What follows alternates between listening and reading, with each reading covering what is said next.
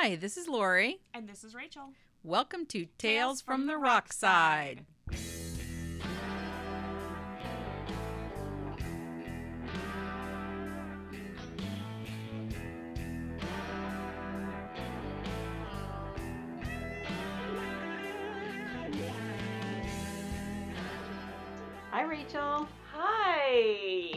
A second. I know we're back after the holidays. We're back, baby. I know. I hope everybody had good holidays. We had good holiday. Yeah, we did. We had some. Uh, we celebrate Christmas, so we had some Christmas dinner and some New Year's dinner, and got real fat. So feeling great. Yeah. So now we're back to dieting. Now we're back. Yay. oh God. yeah, so much fun. Yeah, glad we did that. And we got all the Christmas decorations are down, and Yeah. we're back to the new year. Happy New Year, everybody. yeah, happy New Year, happy 2020. I hope your vision is good this year. That's right. I was hoping mine would just instantly go like snap to 2020 vision, and it uh super didn't. So that's cool. No, no, it doesn't work that way. Well, Sorry. that's stupid.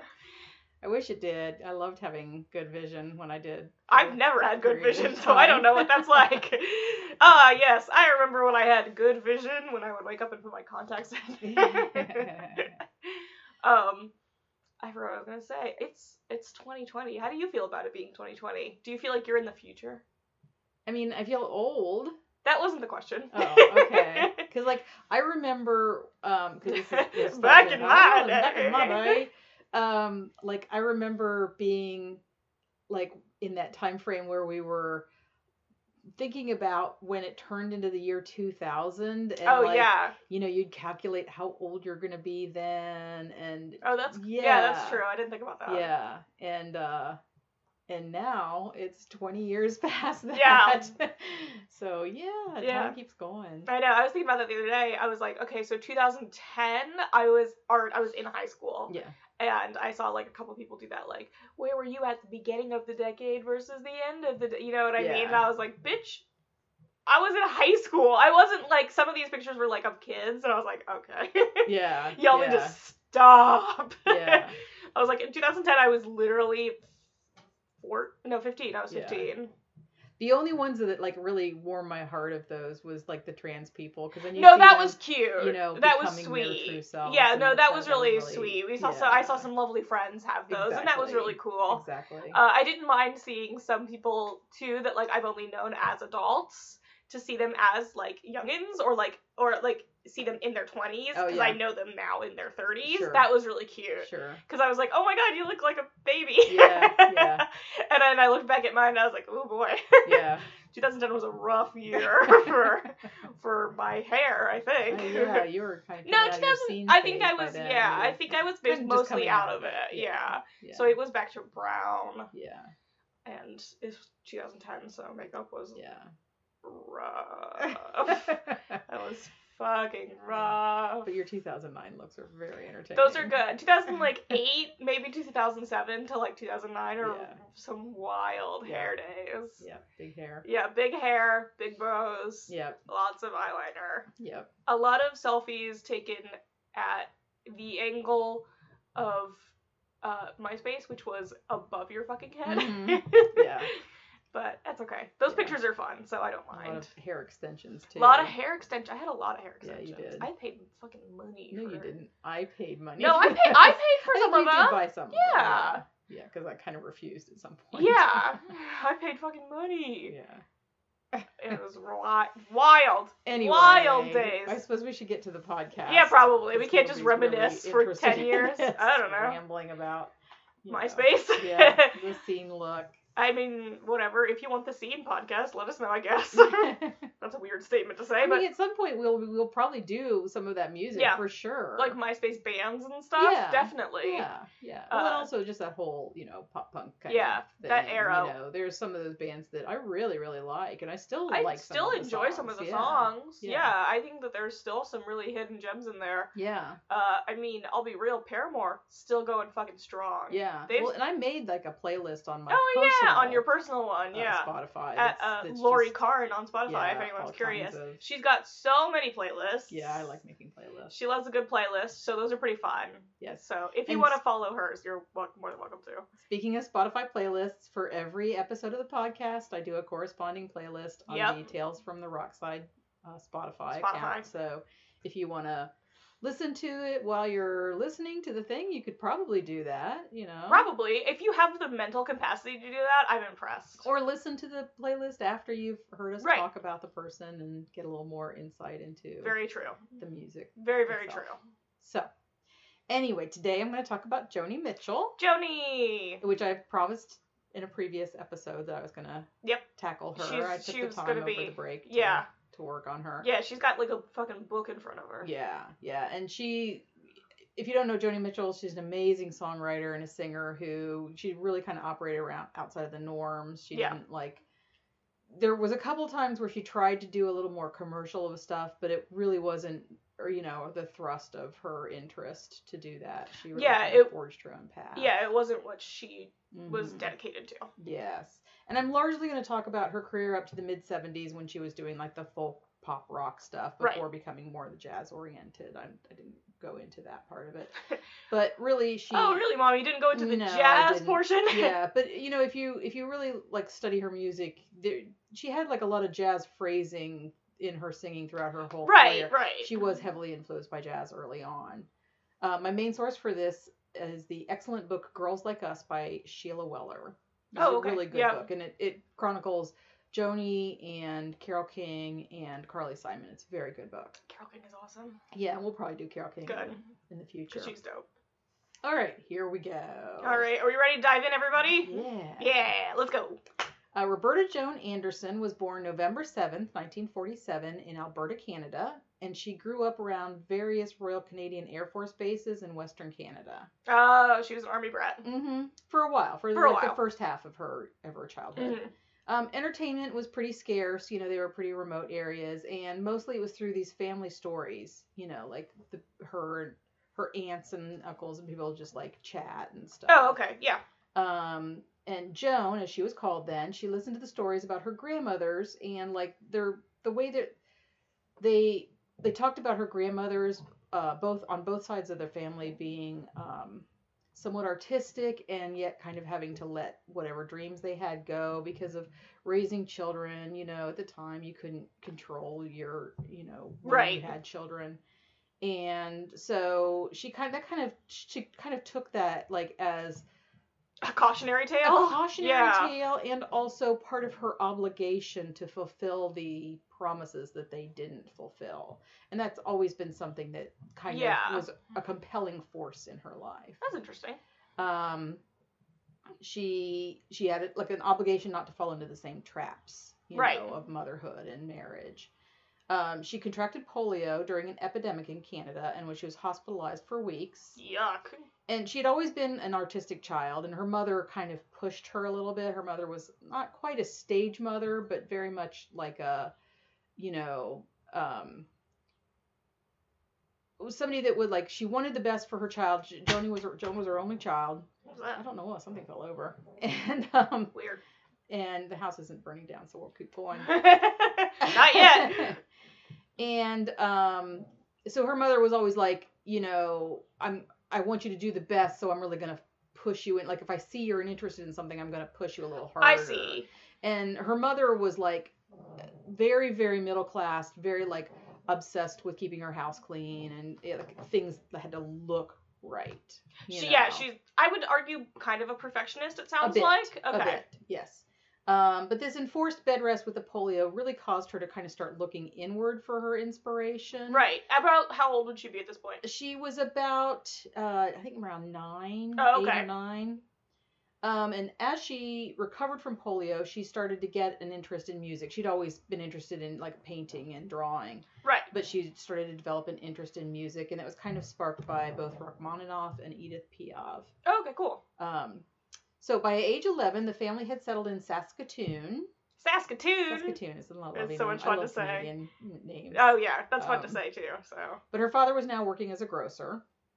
and Joan wasn't she wasn't super great at school. Like the Me. really rigid structure, yeah, that really rigid Yeah. structure didn't really work well for her. But she had a writing teacher in high school who encouraged her to write poetry, Right. and he pushed her to not fall into the cliches, but to write what they called "in your own blood," Okay. which is like this phrase borrowed from Nietzsche, Oh, okay. which basically That means makes more sense. yeah, right, right from what you know. Don't like if you're gonna describe uh, a sunset. Don't just go, you know, like fall into those cliches Right, I see. of, you know, the red and gold. I you know that. Yeah, like like pull it out of your own experience. Gotcha. Yeah. Gotcha. I see. Most uh most creative types don't do great in school. True. As True. I can attest Yes. as a creative type who didn't do well in school. Yep. Hi. Yeah. But it was that's not you know like you can't say Not all. I say not- most. Yes, most. Most. Yes. Yep. We don't talk in absolutes because everybody falls out. There's always something I that falls outside the norm. So I know. In high school, she changed her name to Joni. Oh, she Oh, wanted to be okay. called Joni, and that's J O N I. Yep. And around her junior year, she bought a ukulele and a Pete Se- Seeger songbook. That's adorable. Yeah. And she eventually st- taught herself guitar, but the polio had weakened her left hand. Yep. So she devised alternate tunings to compensate for that, which also kind of made her have a really unique sound. She's got a very unique sounding guitar playing. Well, yeah, because Yeah. she was forced, to, not forced, but uh, definitely needed to adjust. Yeah. Which I think is usually how um you get that unique sound is like some kind of adjusting, or if you're just fucking around, you know. Yeah, yeah. Um, out of high school, she'd started. By, by the time she was out of out of high school, she started waitressing at the Louis Riel, which is a folk club, and she kind of started transitioning from being that middle class girl to being a little more bohemian, a little more cool. Hippy dippy. Yeah, just by work. I mean, she's working in a folk club. It's kind of know, yeah. It's hard to not be yeah, you're in a influenced. Right. Yeah. She started performing folk music and was also going to gigs by jazz musicians. She later said, My jazz background began with one of the early Lambert, Hendricks, and Ross albums. Hmm. Um, that album, the hottest new group in jazz, was hard to find in Canada. So Joni said she saved up and bought it at a bootleg price. She considered that album to be my Beatles. I learned Oh, every fun. song off of it. And I don't think there is another album anywhere, including my own, on which I know every note and word of every song. Oh wow. Yeah, yeah. Yeah. Huge influence. Oh yeah. Uh, but she was still looking to do like art as her career. I think music was just like a sideline. Right. And she started attending the Alberta College of Art in Calgary in 1963. I've heard that's a really lovely art school Is still. it? I never heard of it. Yeah, I've heard of it. it. I've heard it's really nice. Yeah, Super, you know. yeah. But at the time, the school kind of emphasized technical skill over creativity. I'm sure yeah, it's changed. it's changed a bit. I think that Yeah, they still do I do a little bit more technical skill, which is what makes it so unique. Yeah, You don't see a lot of art colleges that are technically based. yeah, At least not too much in the states. yeah. Um, so it's neat. Yeah. It's a it's a nice college. It didn't. It didn't work for her. No. you know, like I said, I what Joni's listen. an iconoclast. She does her own thing. I always. know that an, a technical art college doesn't work for everyone. Well, yeah, you're- you're well aware of that. But by age 20, she dropped out of school after only a year. hey, me and Joni might be twinsies. yeah, it's a decision. that Except much- for the tune deaf tone deafness of me. this decision wasn't really please, pleasing her parents, as you can expect. Oh, it wasn't? No. Really? Man, Joni, I feel you. Hey, we didn't. We didn't. no, no, no, no, no. You guys were very sweet about it. Yes. Um, she continued to play gigs as a folk musician on weekends at her college and at the local hotel, and she had even made a few appearances on local TV and radio shows in Calgary. Right. After dropping out of college, she told her mother that she intended to be a folk singer in Toronto, and she left Western Canada for the first time in her life, taking the three-day train ride. Three-day Yeah. train ride. Ugh. Canada's fucking huge. I know it is. I feel like people think it's like a lot smaller than it is. It's huge. Yeah, I took a, like a and 30 beautiful. some bus ride I know you did. to uh, Winnipeg I know you when I did. was like when you're like 19. 19. to go to a Kate Bush convention. What's let's hit all of the things that sound like something a 19 year old would do. Hmm. Three hour bus trip Yeah. to Canada. No, this wasn't three hour. I said 30. Oh, okay. I thought you said three. Sorry. 30. No, 30 hour yes. bus trip to Canada to go to a convention for a very uh not well Not well known. known in not only that day and age, but also in the states. Yeah. yeah Or is, like- Canada. Like, 84, I think. Yeah, yeah. There's some really fun. That's crazy. That's a very 19 year old thing to do, though. Yeah, I don't even know. I was 19. Was I 19 then? I was young. Anyway, It's still a teen. That's for a sure. teen. That's that's like a that's like a yeah, 18 to like 21 school. Thing to do. Insane. For sure. Okay. Um, so she had a three day train ride to Ontario. While on the train, Joni wrote her first song day after day. Oh, okay. Something to do. Yeah. But breaking into the music industry was difficult, even then. you Well, know. yeah.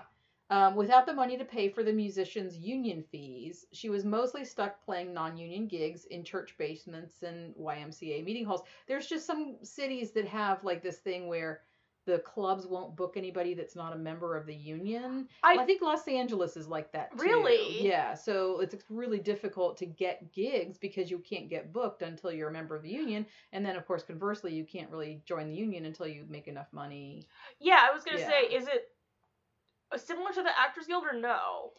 Um, yes and no. Okay. Yes and no. I mean, like, if you're like where we're at, we're in Columbus, Ohio. If you're a member of like uh one of the acting un- unions, it's gonna be hard to find gigs because we don't book a lot of union member, Right. You know, but if you are in Los Angeles, it's hard to get a job Without it. without without see. it. I Yeah. see. And I think that's kind of the situation she's got going here. I didn't know that there was a musicians union. I mean, I guess it makes Yeah. sense. Yeah, some places do. I just didn't know Yeah. that that was a thing. So, huh. Um, each city's folk scene tended to give veteran performers the exclusive right to play their signature songs despite not having written that song. And her best traditional material was already claimed by other singers, and so she decided to write her own songs. Yeah. So, like, if you're, like, let's say I'm going to pull out a super well known song. Let's say I'm known for singing Green Sleeves, right? Yeah. and then so because I get known for singing this song, when a nut with a when a club books another group like or, or another singer, Yeah. and she says, "Well, I'm going to do Green Sleeves," they're like, "Oh no no no no, This Lori is has Lori's, that yeah. one. You can't sing that song." And she's like, "But I sing it really well." And they're like, "I don't give a shit. We've already decided that's her This signature." is like the song." wild west of copyright. It's a little this weird. yeah, it's a little weird. Um, especially for traditional songs. I think Yeah. that's real strange. like I said, whatever. and that's like the wild west of of copyright because, like, wouldn't I mean nobody would own traditional songs. Like there was that whole thing of like like we don't nobody owns Happy Birthday anymore. Yeah. There for a while people did. yeah, yeah. But it would be it's weird that they almost wanted to put that on somebody. It's like they wanted to enforce the copyright rules onto songs that weren't theirs. Yeah. Which you can't do. Exactly. Unless you're yeah. Disney. Yeah, it's, it's real strange. Very Anyway. weird. Um, by late 1964, uh, Joni discovered that she was pregnant by her Calgary ex-boyfriend Brad McGrath. McMath, sorry.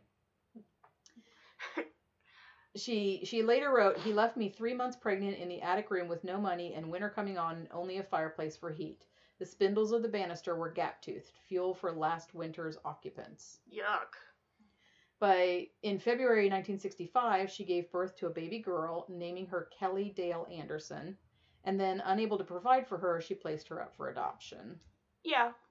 Uh, while Joni didn't really talk about the experience, she did write about it in several songs, most notably Little Green, which she performed for years during the 1960s and eventually recorded for the 1971 album Blue.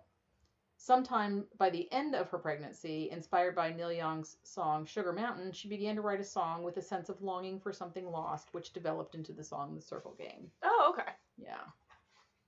That sucks. That's a hard that's a hard choice. Yes. I would assume. Yes, very much so. You know, and I think that's a lot of, you know, Joni. It was really hard. She's struggled with it for years. Oh, and, well, yeah. And um, I think that she felt like I think she wanted to keep her child. I think she just went. I can't provide for this child. I Right. can't. You know, I just I don't have the money to do it. you Which is a that's honestly such a mature Yeah. decision and like Yeah. very uh very appreciative, yes. you know, to to think, Yeah. think that way. So In 1993, an old roommate sold the story of the ab- adoption to a tabloid magazine. Nice. Lovely. Her daughter, renamed Kilauren Gibb, had already began a search for her biological parents, and Joni and her daughter met in 1997. After the reunion, Mitchell said that she lost interest in songwriting. Oh, Yeah. She later identified her daughter's birth and her inability to take care of her as the moment when her songwriting inspiration had really begun. I think it was, I'm in so much pain and turmoil from Right. this thing that the only release is a creative release. I mean, she had been writing songs before Right. then, but I think that really kind of spurred her into a, a more That's interesting. yeah, yeah, to be a little more prolific about it. To be like I said, it was like a a, a pressure valve. Yeah. Un- unfortunately, there is a thing in a lot of art communities, a lot of artist communities, of if you're not experiencing, uh, like this sadness or loss or whatever it is, that you can be as creative as you were, which is Yeah, oh, completely no, untrue. Definitely, it's definitely a trope. I think I think what it is more is is not so much about you know you can't create art unless you've got pain. I don't think that's necessarily the case. right. But I do think that when you are in a turmoil time frame, that you look for the outlet that takes your mind off of it, and so you can tend to be a little more prolific You can. in those time yes. frames. I think when you're in a happy state, it's easier to become like complacent, just be like, uh, I'm not gonna take the time to work on something because you know It- everything's great. Yeah, it can be, you but know, it it's is more of a spur. it's more of a anything spur, but it is one of those things like, uh, as somebody who is an artist Mhm. and also suffers from depression, there for a long time, and this is something that depression will tell you, don't listen to it, is, oh well, without without me, without depression, you can't create, which Yeah. is unbelievably untrue. I'm on Zoloft and I'm still doing art, oh yeah, all the oh, fucking yeah. time. Yeah, so like you know that's such a a trope. a trope, Yeah. and it can be really hard to get over that hump. Yeah, yeah, But I promise you, you can still fucking create even if you're on antidepressants. yeah, yeah. And in fact, Like I said, I think it's more of a spur to keep yourself working as oh, opposed oh yeah, just it totally like, can be. Hey, everything's great. I've got, you know, I don't want to take the time. Oh, it totally can be for Yeah. sure. Yeah. But you know, I would rather be mentally happy than anything else. Oh sure, So sure. It like it all it means is that when you if you do want to like create something, whatever it is, whatever your outlet is, and you are in this happy place, you just kind of have to like force yourself a little more. Oh, that's very you true. know, you have to be like I have to, I have to put aside time to do this because your your brain isn't forcing you to to look for the distraction. Right, I gotcha. So you've got to like, no, I have to, you know, I have to give myself that. And I think I think having a creative outlet, whatever it is, is extremely important to everybody's oh, for sure. well-being. for Yeah. sure. Yeah, I think everybody needs an outlet. You know. For sure. Oh, even if it's like your creative outlet is doing like Sudoku or something, Oh sure, absolutely. that's a creative outlet. absolutely. You know, Yeah. I think that's such a a hard thing to explain to people who are like, oh, well, I can't draw. It's like, Yeah, okay, yeah. It doesn't have to be like the specific like, the arts that are set out yeah. for us to be. It's like, know. great, I can't do math, but Yeah, I'm not gonna sit down and try and do it. Yeah. So yeah. I'm not forcing people to try artwork or whatever. You know, Oh yeah. like do whatever feels comfortable yeah. to you. Yeah. Okay. Anyway, sorry. Um, around early 1965, she met American folk singer Chuck Mitchell, and they started a relationship and began playing music together. And I think around this time too, like she had the baby wasn't actually hadn't been adopted yet. It was in like a, I guess I'm gonna say like a foster situation. Hmm. And when she met Chuck Mitchell, I think that part Joni partly wanted him to be like, let's go get the baby and make a family, and part of her was like, oh no, I don't want to just be a wife and mother Right. and um and he was also like not really saying let's go do this and there was parts like parts of her were feeling like i want him to just kind of take charge and and let's go get the baby Right. and parts and because he wasn't doing that she felt like he was rejecting the fact that she had the baby and it just was He like probably it was just a wasn't lot ready. I think I think that's the, the know? situation, and it was just like a lot of you know, and of course they're both trying to establish their careers at this point, Right. And yeah, it was just a lot. Um, but anyway, they started playing music together. They married in 1965 in his hometown of Detroit, Michigan, and she was now 21 years old, and she took his surname, so Oh, she wasn't Joni Anderson anymore. Right. She was Joni Mitchell. Um, she said, I made my dress and bridesmaids' dresses. We had no money. I walked down the aisle brandishing my daisies. Aw. So while they were living in Detroit, they were regular performers at area coffee houses. And Joni began playing and composing songs in alternate alternative guitar tunings taught to her by a fellow musician, Eric Andersen. And she was featured several times on the CBC television program Let's Sing Out in 1965 and 1966. But the marriage was, and partnership was really kind of falling apart. Right. Um, Chuck Mitchell was eight years older than Joni, and they kind of had that like Star is Born scenario. Mm. Um, he was initially more successful, and but as her songwriting ability grew, she started to out to Right. eclipse him. She started to get offers to play by herself and not with him, and you know, Right. yeah. was- Have I told the uh, Stars Born I story? believe, you, I believe you have. I couldn't Um, yeah. I'm pretty sure we've talked about that. yeah. Um, So much then fun. Tensions surrounding the decision to ultimately not claim her daughter also damaged the relationship. In, in early 1967, the marriage was dissolved, and Joni moved to New York City to follow her musical path as a solo artist. She played venues up and down the East Coast, becoming well known for her unique songwriting and her innovative guitar style. Yeah. And if you listen to like those early Joni's, her she da- her guitar sounds like nothing else. Oh, for sure. Yeah. Uh, folk singer Tom Rush had met Joni in Toronto and recorded her song Urge for Going. And other artists who recorded Joni's songs in the early years were Buffy Sainte-Marie, who recorded The Circle Game, David Van Ronk, who's recorded Both Sides Now, and Judy Collins, who also recorded Both Sides Now, which was a top 10 hit. And she also recorded Michael from, Mountain, from, from Mountains and Chelsea Morning.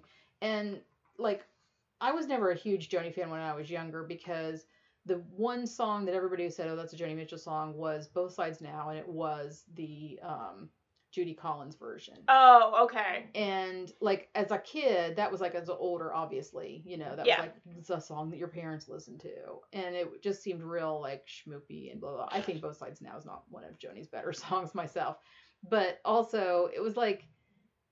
Eh, That's like old people's music, you know. Right. I'm not gonna listen to that. And also, I think part of that has to do with nothing against Judy Collins. She's a lovely voice, but it didn't. Some of that, like the longing that that song has, It didn't convey it didn't convey, and it just seemed like it's just pretty. like another like love song kind yeah, of deal. Okay. Yeah. So I can see that. Yeah. So it took me until I was well into an adult before I really became appreciative of Joni Right. Mitchell, and a lot of that was like. Um, being a Kate Bush fan, there was always so many people that compared Kate to Mhm. Joni Mitchell, and I don't think in terms of the a lot of that was just because oh kate's a unique singer songwriter who else can we compare to oh there's only one other joni mitchell i don't at, at that time, female artist, yes. yeah exactly exactly so in terms of like both writing personal songs yeah. you know um i think there's a comparison there but i don't really think there's a lot of similarities between the two. Musically, I would argue no. yeah yeah but so like i said it did take me a while before i really got into her music Right. but i love her now so Hey, there you go. You had a journey. Yeah. The one night when Joni was playing in Florida, David Crosby walked in and he was blown away by her music. And he took her back to Los Angeles and he introduced her to some of his friends in the music industry. Um, hey. yeah, I'm really excited. One time we'll, we'll eventually get to Crosby, Stills, and Nash because I think David Crosby's a pretty amazing person. He's a cool dude. Yeah, he really is. Yeah. Stephen Stills is a dick. Well, um, anyway, There's always one. There's always one that's like Anyway, neutral, one that's on. great, and one that's an asshole. So it was a neutral chaos. Yeah, see? okay. Um, soon she was being managed by Elliot Roberts, and then she was signed to the Reprise label. And her debut album was released in March 1968, and sometimes it's called the Joni Mitchell album, sometimes it's called Song to a Seagull. yeah, I've only heard it called the Joni Mitchell album, Yeah, yeah, just as I don't know. yeah. Uh, I don't know why. Around this time, she became involved with Graham Nash of the Hollies. oh, okay. In the spring of 1968, she bought a house in Laurel Canyon, and in July, Graham moved in with her. Oh, Mhm. ooh, I, my voice did something really weird. I'm so sorry. Uh, one night, their friends David Crosby and Stephen Stills came over, and after singing together, hmm the guys formed the wildly successful Crosby, Stills, and Nash, sometimes Right. accompanied by Neil Young. Um, and Joni had written a song, like a, uh, well, I'll look at, I think it comes later on. Oh, okay. Um, well, like, like Crosby, Stills and Nash were invited to play Woodstock. Joni didn't play, but she wrote the song Woodstock. I see. And then they recorded. They recorded song. it. and then she also recorded it too. But they're very different versions of the song. Yeah. song. So, and I, I think they're both good. Um, Graham wrote the song "Our House" about this time. Oh, okay. But in those days, settling down for women meant not working. It meant staying home, and it meant raising children. And Joni wasn't interested in these things. right. And although Graham didn't overtly make these demands, it's ultimately two creative people at their peak is really hard to do. a Relationship wise, relationship. yeah, for sure. And on a gr- on a tip, trip to Greece, Joni met and had a fling with Cary Raditz, and that kind of ended her time with Graham. She, I mean- she wrote him a letter or something. Yeah. Like yeah, This isn't this isn't working. Yeah. For sure, it happens. Um, she toured steadily to promote her album, and she released her second album, Clouds, in April of 1969. And this album contained Joni's own versions of some of her songs that had already been recorded and performed by other artists like Chelsea Morning, Both Sides Now, and Tin Angel. Right. Joni also designed and painted the covers of both of these albums, which is something she continued throughout her I career. I didn't know that. Yeah, almost all of her album covers she, She painted, painted? and a lot of them are self portraits too. Yeah, I knew so- they were a lot of self portraits. I didn't realize that she Nope, was the one the who one. did them. That's really Yeah, She's the cool. one who did them. Look at her. Yeah, she's a very accomplished painter. Yeah. Well, she said she's been doing. You know, Yeah. you said she's been Oh, doing yeah. it forever. Oh yeah. You know, Um, in At- March. so at one point, uh, when you've been doing it for like ten years, you're going to see an improvement no matter what. Oh well, yeah, know? yeah, of course. Um, in March 1970, Joni won her first Grammy Award for Best Folk Performance for the album Clouds, and in April, Reprise released her third album, Ladies of the Canyon. Mhm. And her sound was starting to incorporate some more percussions, more backing vocals, and overdubs. And like the first two albums are pretty much her and her guitar and Straight folk, yeah. basically. And this is a move uh, from the strictly acoustic folk music towards an increasing pop rock sound. She was composing more songs on the piano, and that album con- included her version of her song Woodstock hmm and her song The Circle Game and Big Yellow Taxi, Oh, which has its big, its now famous line: "They paved paradise and put up a parking lot." Right. Ladies of the Canyon became Joni's first gold album, selling over half a million copies. Wow. Yeah, she made a decision to stop touring for a year and just write and paint, and the songs she wrote during this time appeared on her next album, Blue, probably her most, Most famous, famous album, album. released in June of 1971. Blue was an almost instant critical and commercial success, peaking in the top 20 of the Billboard album charts in September and also hitting the British top 3. I think everyone goes through their blue period yeah, of listening to that album of quite a sure. few times. for Maybe, sure. especially, I would argue if you're somebody who really likes uh, art or art. I can't talk. Uh, music history, Yeah, because you know you do tend to go back and you know, and that's that album. I listened to that album a lot. Yeah, yeah. Like five years ago or something. yeah. Yeah. The first song was single was Carey, and the album focused on Joni's voice and the emotional weight of the songs like All I Want and A Case Mhm. of You. Case of you. Yeah, yeah, It makes me like not anymore, but back in the day, it made me sob cry. yeah. And there's a, I think Neko Case did a cover of it. That's also quite beautiful. Could be, could be. I think that's a pretty It's pretty common Covered. covered, yeah. but uh, Neko Case has got a very lovely voice. Yeah. It's a very good cover. Um, rarely do artists bear themselves as Joni did on this album. It's a very personal Yes. album, and it included the song "Little Green," which is the song about her daughter, About her which daughter. is a heartbreaking song. Yeah, that song's really rough. If you're in like a sad mood, maybe don't listen to that album. yeah. Because I remember the first time I listened to it, I was like not in a great headspace, and I just sobbed. And then I was like, I need to maybe not. Yeah. It was rough.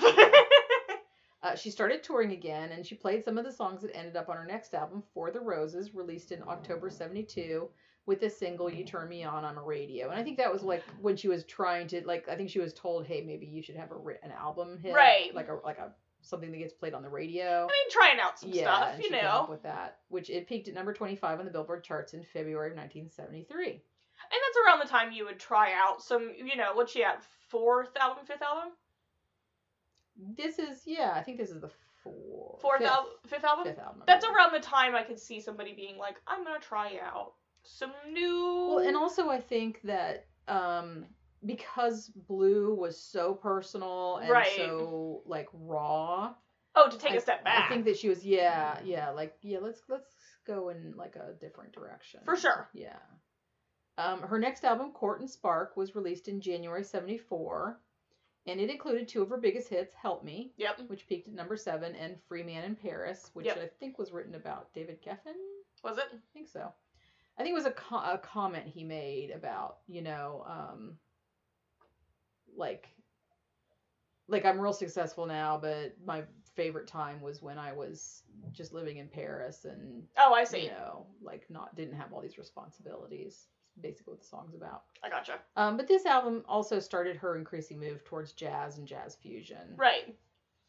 In January of 1975, Court and Spark received four nominations for Grammy Awards, including the Grammy Award for Album of the Year. Oh wow.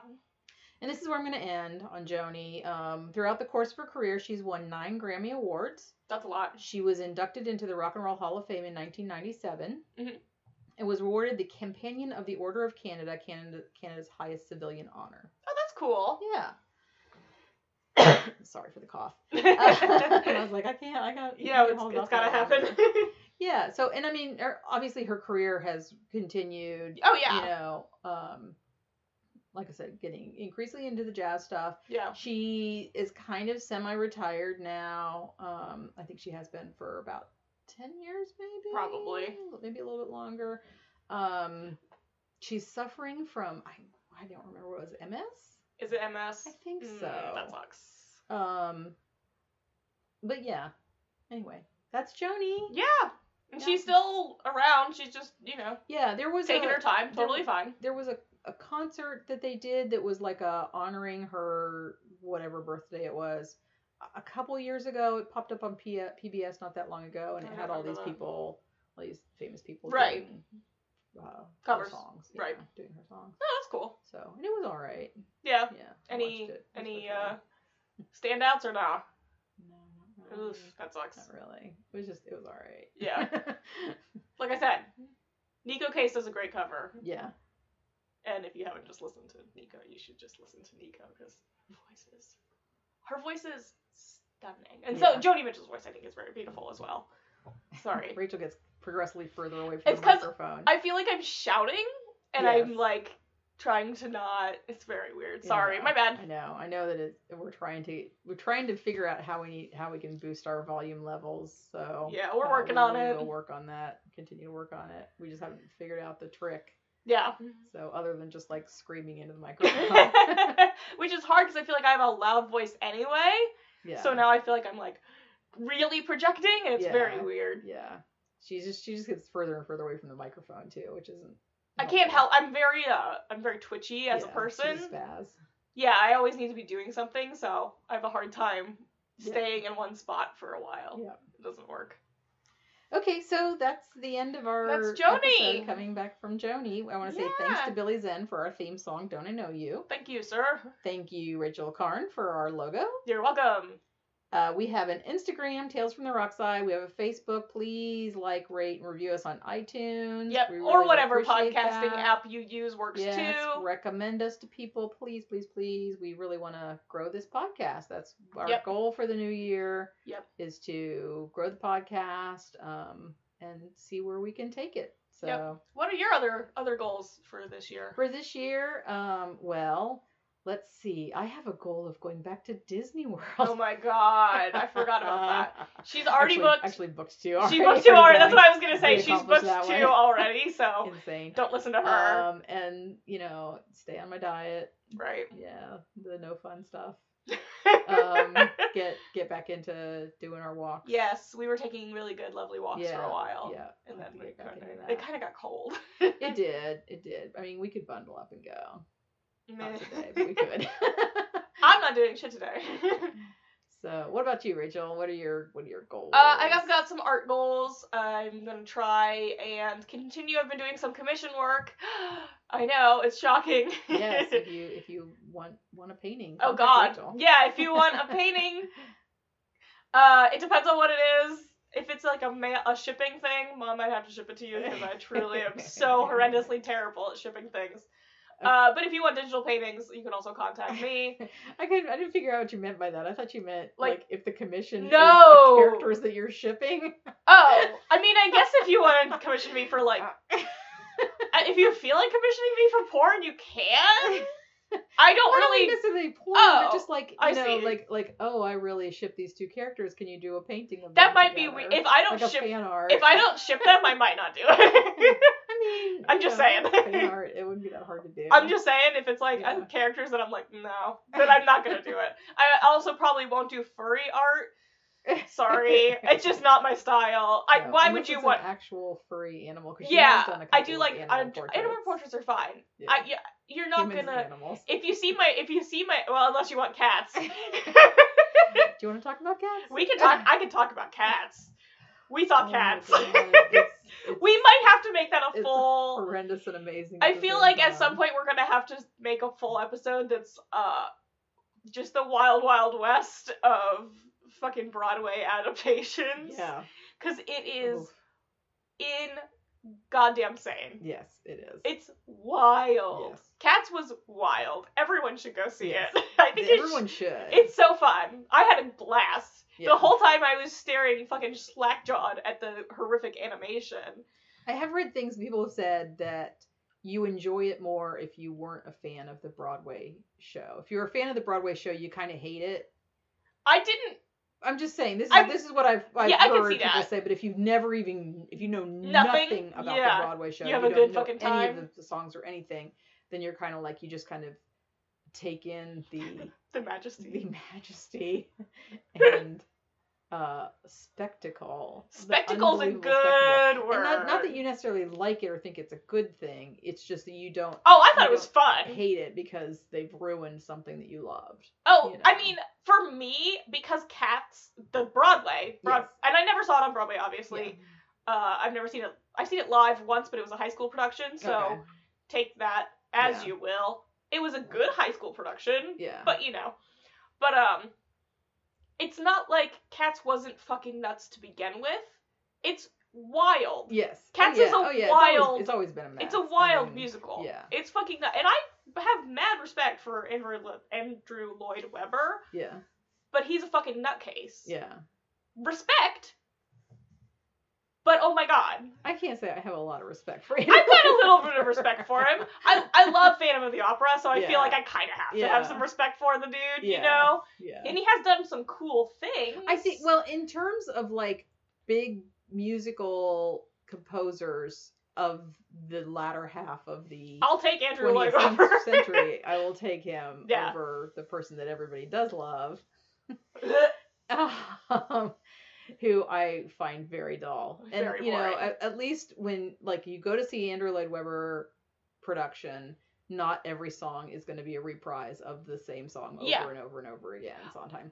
And um, so I, so I really appreciate Sorry, that. Like like most of the songs are going to sound different than the song before. the dude So also. I do appreciate. I will. This is what I think. And and I like T.S. Eliot too. I like so- T.S. Eliot. so, How are you know, gonna? Fu- I mean, that's sitting there like on. like dogging on the the cat names and stuff I think like it's that. fun. These were a set of poems that T.S. Eliot wrote for children Yeah. and for his own amusement. And It's it's they, almost the, you know they it's like they're supposed to be silly. They're supposed to be. it's like the ridiculous. Jabberwocky. Exactly. Exactly. It's a very similar feeling. yes. Yes. So it, that doesn't bug me at all, obviously. Yeah. Um, and like I like the thing I think that's really I I appreciate about Andrew Lloyd- Webber. I always want to mix that. Yeah. Uh, is the dude knows how to put on a fucking show. Oh yeah. I mean, I'll- I'll you know, that, you know. he was like big sets. He did an entire and musical on roller skates. An entire musical on roller skates, where the and characters were trains. he, the dude, likes to get fucking weird with it. Yeah. And I'm gonna give him that. Yeah. It kind of works sometimes. Yeah. I mean, anybody who's like, I'm gonna have a fucking chandelier fall in front of the audience. All right, Yeah. go big or go home. Yeah. And Let's- he let's went make a big. musical about the crucifixion. Oh, I forgot about that one. I love that. I love, I love Jesus Christ Superstar. It's I great. forgot about Jesus Christ Superstar. God, I haven't watched. I haven't seen that in a long time. That's a, that one's wild. Yeah. Yeah. I mean, the dude. He really he goes for it, Yeah. and I can't. I'm not gonna fault him for that because I appreciate anybody who just goes hard. but yeah, All right, we should probably end this thing, Rachel. Yeah, we'll talk. We'll talk about cats. Uh, maybe next next couple. I don't know. Couple, at some point. All right, we'll do like a bad, fun musical one, just as a good time, Yeah. because then we can talk about all of the best, You want to do like we'll do it specific to movies, so we can Yeah. talk about all my favorite. Bad All of the best ones. Bad musical movies. I love them. Yeah. Love them so much. I love bad musicals. They're Yeah. very fun. Yeah. But we'll do it. We'll do a cats a cats podcast, a cats cast. What? All right, so we're episode two hundred five of the Cats Cast. We're I can't out. believe we're watching this. All right, yeah, we're peacing out. Um, if you need to, if you need to, if you want to follow our Instagram, it is Tales from the Rock Side on Instagram. If you want to follow my Instagram, it is Rach Karn, R A C H K A R N. I do art posts sometimes, and then sometimes I just post stupid things. So, hi. do you have anything you want to plug? No, I think just this podcast. Yeah, listen to this podcast, Yep. please. And, and rock on. Rock on! Yeah.